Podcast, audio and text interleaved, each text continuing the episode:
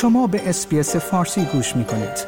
با رفتن به sbs.com.au به اخبار و گزارش های بیشتری دست خواهید یافت.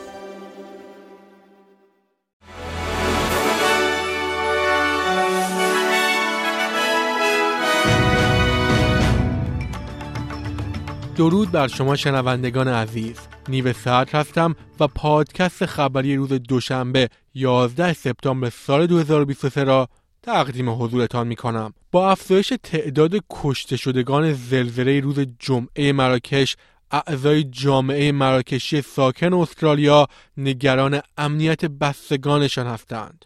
تا کنون مرگ بیش از 2100 نفر در این زمین لرزه تایید شده است. این مرگبارترین زلزله مراکش در بیش از شش دهه اخیر است.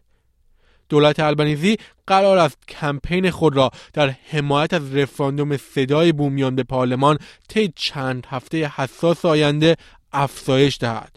تانیا پریبرسک وزیر محیط به چنل 7 گفت که متقاعد کردن کسانی که هنوز در مورد این پیشنهاد بلا تکلیف هستند برای مبارزان رأی بله حیاتی است.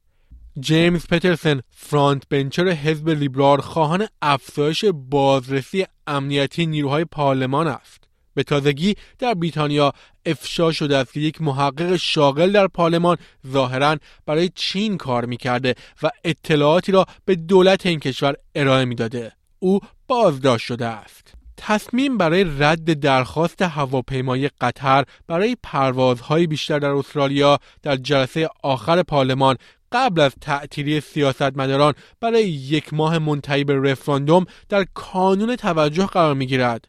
مخالفان از اقشار مختلف از تصمیم دولت برای رد پیشنهاد این شرکت هواپیمایی برای دو برابر کردن 28 سرویس هفتگی انتقاد کردند.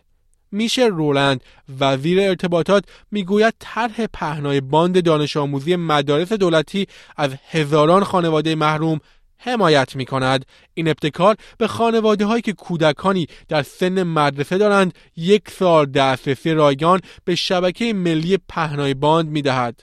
خانواده و دوستان یک مرد بومی که در بازداشت پلیس جان خود را از دست داد شبانه در مقابل دادگاه کوینزلند جمع شدند مرد 27 ساله ستیون لین نیکلسن مکلار مدت کوتاهی پس از اعمال فشار بر گردنش توسط یک پاسبان ارشد در سال 2021 درگذشت.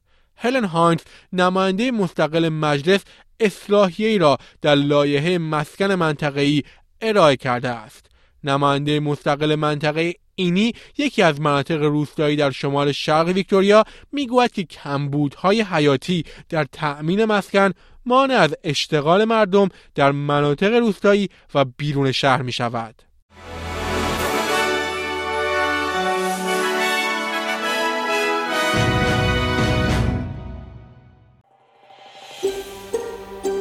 آیا می خواهید به مطالب بیشتری مانند این گزارش گوش کنید؟ به ما از طریق Apple Podcast، Google Podcast، Spotify یا هر جای دیگری که پادکست های خود را از آن می گیرید گوش کنید.